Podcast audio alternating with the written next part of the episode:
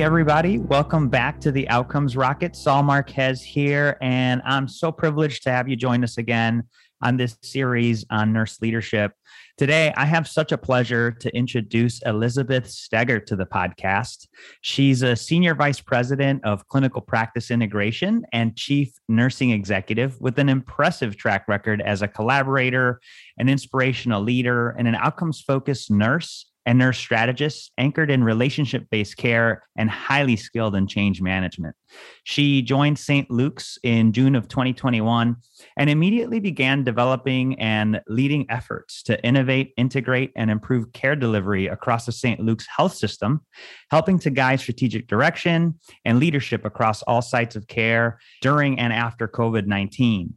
Her work has resulted in new care delivery design and models that optimize quality, safety, and access for healthcare consumers while creating stronger structures and teams within the nursing workforce. Her leadership in creating and implementing recovery and regeneration for the workforce has made a difference for clinical stakeholders and patients alike. Along her te- alongside her team of nurse leaders, colleagues, and community of stakeholders, she continues to innovate and lead, lead initiatives to improve patient care and the nursing workforce. It's such a pleasure to have Elizabeth here with us today. And so I, I just want to just welcome you to the podcast, Elizabeth. So thankful you're here with us. Thanks, Saul. I'm glad to be here today. Yeah. So, know, it's it's worth noting too. So, Elizabeth uh, has her her bachelor's in, in science and nursing from University of Mary Hardin Baylor, and also her master's of science degree in nurse administration from University of Texas Arlington. Putting it all to work here. Uh, so, you know, we're going to talk a lot about the importance of of taking care of not only our clinicians to take care of our patients, but taking care of ourselves. And so before we dive into that, Elizabeth, I'd love to know more about what inspires your work in healthcare. Oh, Saul, I think my my love for people has been the thread throughout my my career. Just being able to contribute to uh, someone's quality of life is pretty inspirational. I think as I was uh, choosing a career, I definitely thought about serving the sick. That was my my uh, big goal in becoming a nurse and what first hooked me. I remember I started out in the operating room. And so the pediatric scoliosis surgeries was my favorite. I love scrubbing those cases. You'd see at the beginning of the case a child with this really crooked spine, and then they leave the OR with just a much straighter spine. Um, so that hands on seeing uh, kind of healing in action, honestly, firsthand was was the initial draw and inspiration. Then I started understanding more about influence and seeing, you know, by precepting, I became an educator. I was really inspired by the fact that we could impact more people's lives in some of these kinds of roles, which later led me to administration for the same reason, uh, learning to lead through influence being able to work with such capable and dedicated teams, and that became the inspiration. And then I would say within the last year, just progressing to this role here at St. Luke's, I was truly inspired by the system because of the way that they had embraced population health and starting to understand that there is a place for every piece of my career, obviously, in the healthcare continuum, but thinking about really preventing illness and more promoting wellness, meeting people where they are on their health journey, that really got me excited. And I thought, what a great way to spend this part of my career in a senior leadership role in a system that's got that kind of commitment. So, yeah. a, a, lot of inspiration. One thing with uh, nursing, I've never been disappointed in any um, aspect of my career. I just love it. That's wonderful. Thanks for taking us to the beginning there with the with the scoliosis and and and and how things have pulled you to go from the bedside, which is so critical, to now the system level driving efforts like population health and and care at scale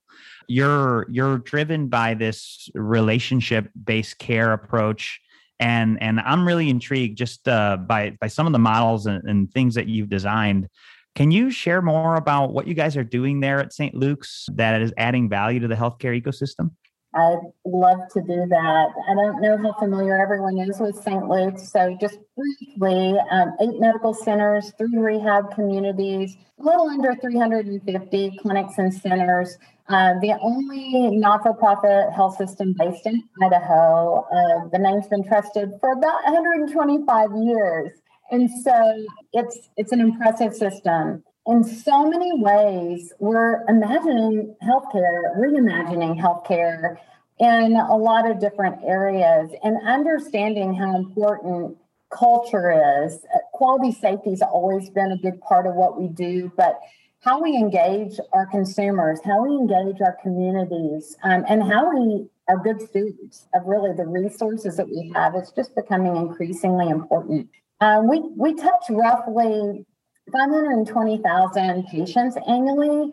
And so when you think about the, the continuum of care and all of the services we provide, it's it's pretty immense. And thinking about patient outcomes, we've been been a strong performer in inpatient care and ambulatory care for a while. The awards and all those things to prove it uh, the designation for Magnet recently in the Treasure Valley. So, oh, congratulations lot, on that. That's a big deal. Thank you. A lot of, of great work there. But what we've realized is we really want to contribute um, to the people in our community before they become our patients. And so that's been the most recent uh, development, I would say, over the last several years we're fully accountable for 260,000 Idahoans in southern Idaho. And that's a footprint of roughly a million people. So, a pretty large span there.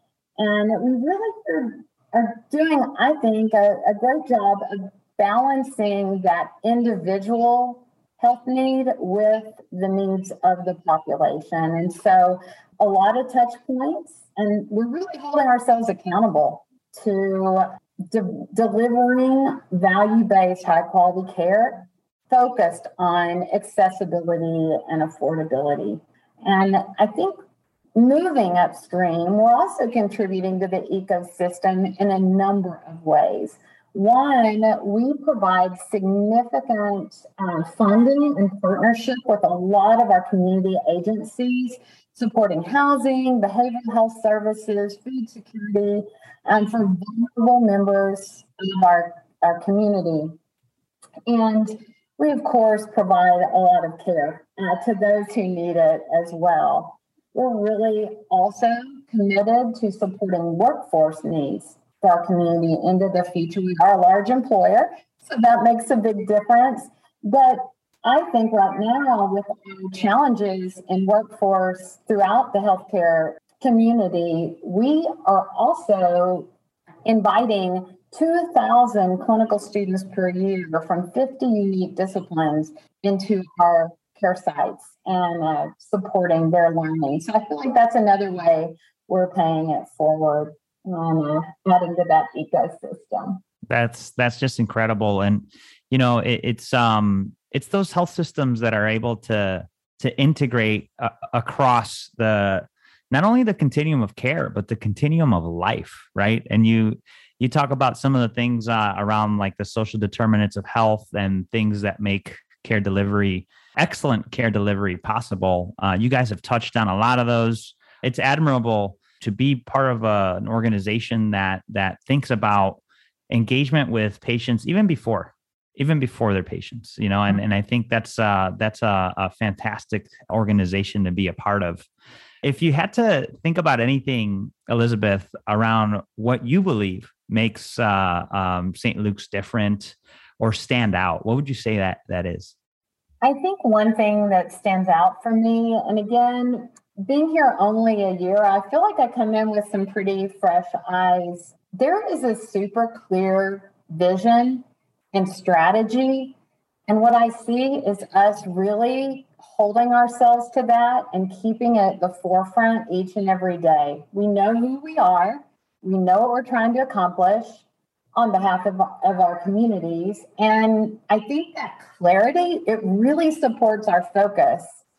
And one of the things that we're doing right now, after our intense focus on the pandemic, like every other healthcare system, we're really trying to have clarity in what we need to take on so that we can ensure that we don't overwhelm our teams and that we are staying focused on the most important needs of our, our communities. You know, we are a, a regional delivery system, and so it allows us to still be really sensitive to the unique needs of our communities because they are a little bit different.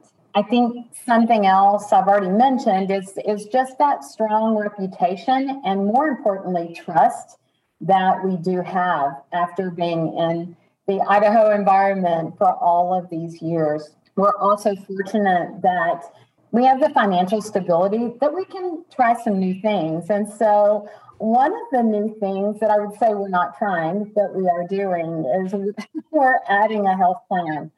And Ooh. that, yeah, it's that's a big move. Exciting.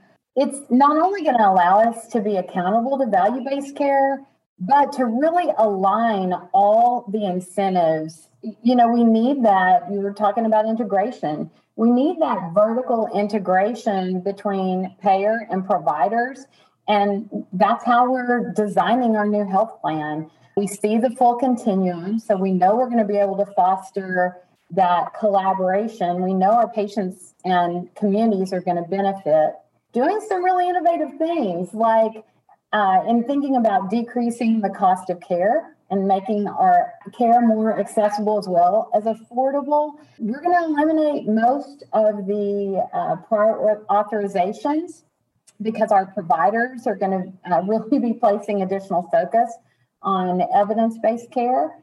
And we're looking at for a lot of things zero copays because we want our community to access our services when they need it, not put it off because it's it's a financial burden.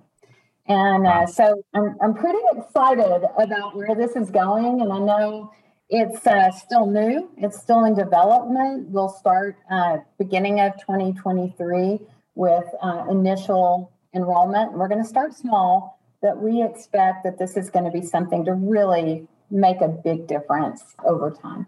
Wow, that's amazing, Elizabeth. And um, kudos to you and the leadership team there for making bold moves. Uh, you know, in the environment that we're in, bold. It's going to take bold moves to to move the needle. And you know what? You guys are so integrated and embedded there that these types of moves, I would say, are not risky. They're they're they're they're calculated and they're and they're meant to serve the greater good. So I'm excited to hear you talk about some of these things and to hear about the the potential that that you guys will have with value-based care around some of the initiatives you know and and so there was covid there's been challenges with you know workforce engagement what would you say is one of the biggest setbacks that you've experienced and and a key learning that's come out from that well, being that my time here has been uh, just this last year, I think it's pretty easy to say the pandemic yeah. was definitely the biggest setback.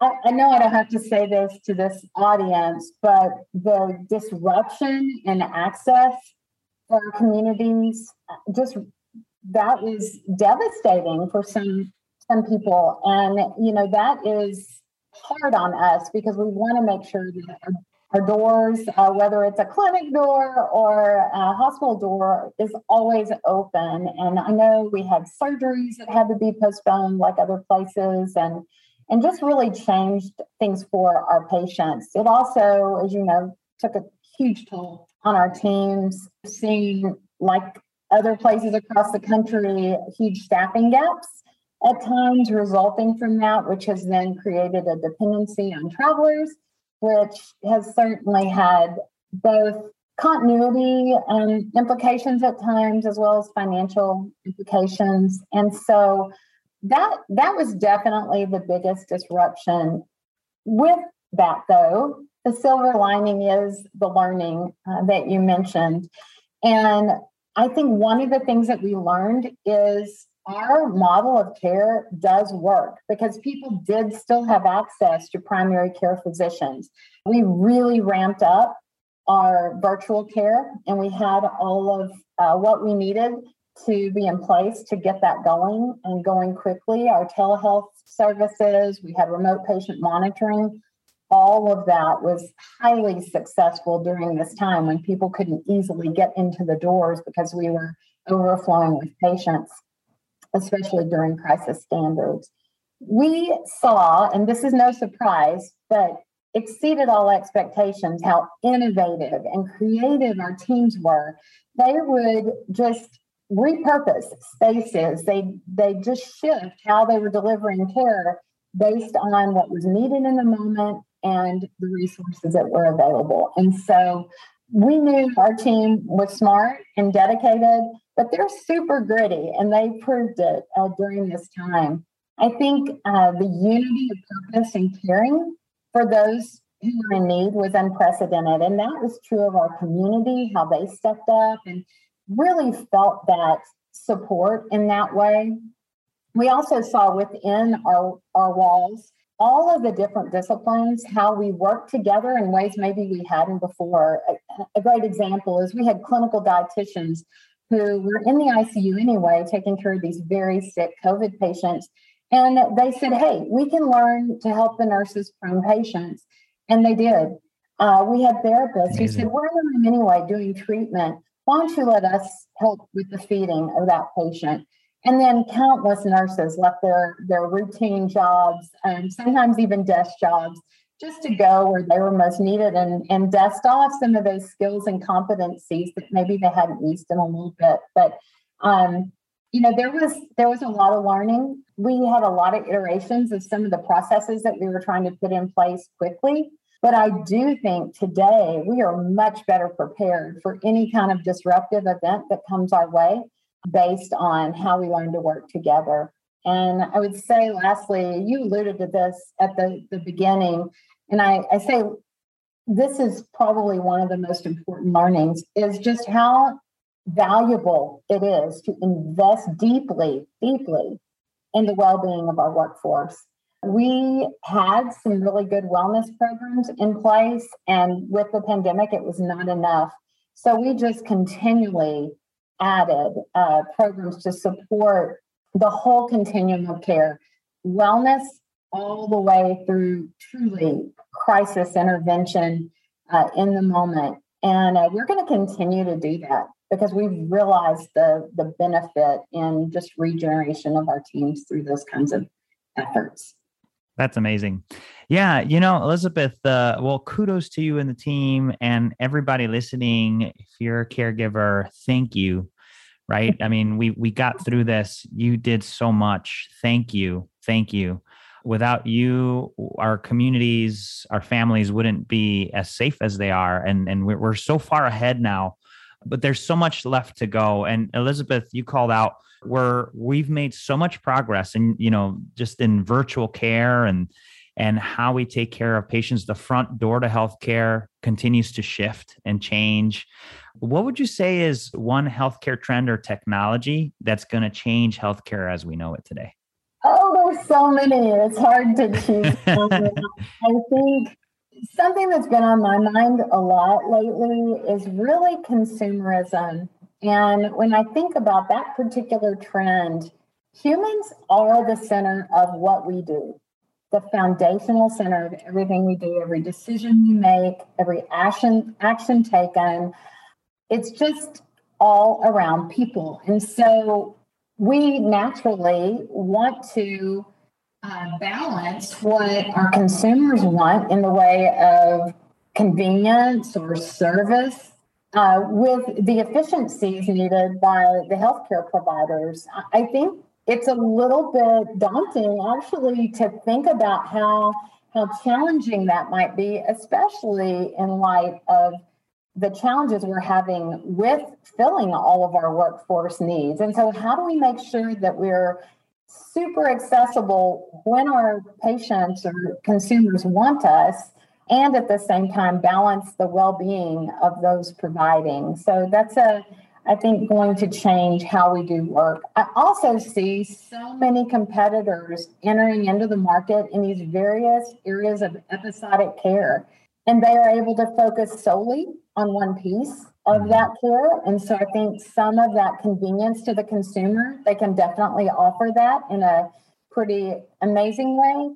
But how will that then impact the continuum of the patient's care or the um, individual's care and wellness if some of those things are done in isolation? And so I think that's going to be another opportunity for us to really work through what that what that looks like. You know, listening to our communities, anticipating what needs they're going to have as well is is going to be another really important area of focus for us. Uh, it's it's going to be more important than ever in just us staying relevant. That's wonderful, Elizabeth. And yeah, you know, you guys are certainly focused, listening, and that that consumer aspect. Gosh, I mean, you you, you mentioned it, right? I mean, with the entrant of consumer companies, the large ones, uh, into our space. And and then smaller startups that are wanting to get these little niche areas it's become even more important for for all of us to to to listen. So folks make sure you're listening to your community and and and responding to what you hear because it's certainly going to make the difference. Elizabeth this has been so stimulating. I, I just want to I, I, could talk to you for another hour here uh, but you know unfortunately we've got a limited time today. So First, I just want to say thank you. This is, has been super interesting and I've enjoyed our time together. What closing thought would you leave all of us with? And where's the best place that listeners could follow you and, and connect with you and the work that you do? Oh, thanks, Saul. I've, I've enjoyed the time too. Um, and I promise I won't talk for another hour, maybe just closing thought, I think, has to be about those who might be listening, uh, working in healthcare, you know, we talked a lot about people and relationships, and and you had a bit of a warning that that was always where my head goes and my heart goes. But when I think about the broader scope, even outside of healthcare, you know, we as a world are in the midst of a lot of just division and chaos. I see healthcare I envision healthcare as a place that people can come where they can be comfortable. It could truly be a place of solace. And I want it to be a place of solace for, for those that are entering into care. I think our healthcare workers, they're the hearts and hands of service, of care, of compassion. I want that environment just to feel safe for all of those that we serve. I'm still inspired by the idea that we really have the opportunity every single day to lift other people up by being present in the moment. And of course, that's not just our patients, it's our, our colleagues in the settings that we work in as well. You know, for those providing care, there is some individual responsibility in managing our own health and well-being. When there's so much to do, it's it's easy to feel like there's not time. And frankly, we have difficulty admitting sometimes when we need a break. But I think the pandemic has shown us that to bring our best selves to others, we've got to address our own resilience and our regeneration needs. And I think lastly, we've seen that employers really have a, a role to play in service to our teams in this area. And so creating an organizational culture that promotes wellness and supports our employees, it's not only the right thing to do, but as we talked about toward the end of this podcast, it's going to be imperative in retaining the talent that we do have and sustaining them uh, through the difficult days ahead. So I think flexibility, efficiency, creating that engaging culture, that's just going to be key. Love that, Elizabeth. Yeah, you know, I love that. It, it's a good takeaway here doing doing all these things for our employees it's not the right thing only it's an obligation. And uh, great way to to close us off elizabeth. If people want to reach you and follow your work where can they do that? Oh one way is linkedin elizabeth steger. And you know certainly i'm here at st luke's so there's uh, an opportunity to reach out to me that way as well Love it. Elizabeth, just want to thank you again for for the insights you've shared and looking forward to staying in touch. Thanks. You too, Saul.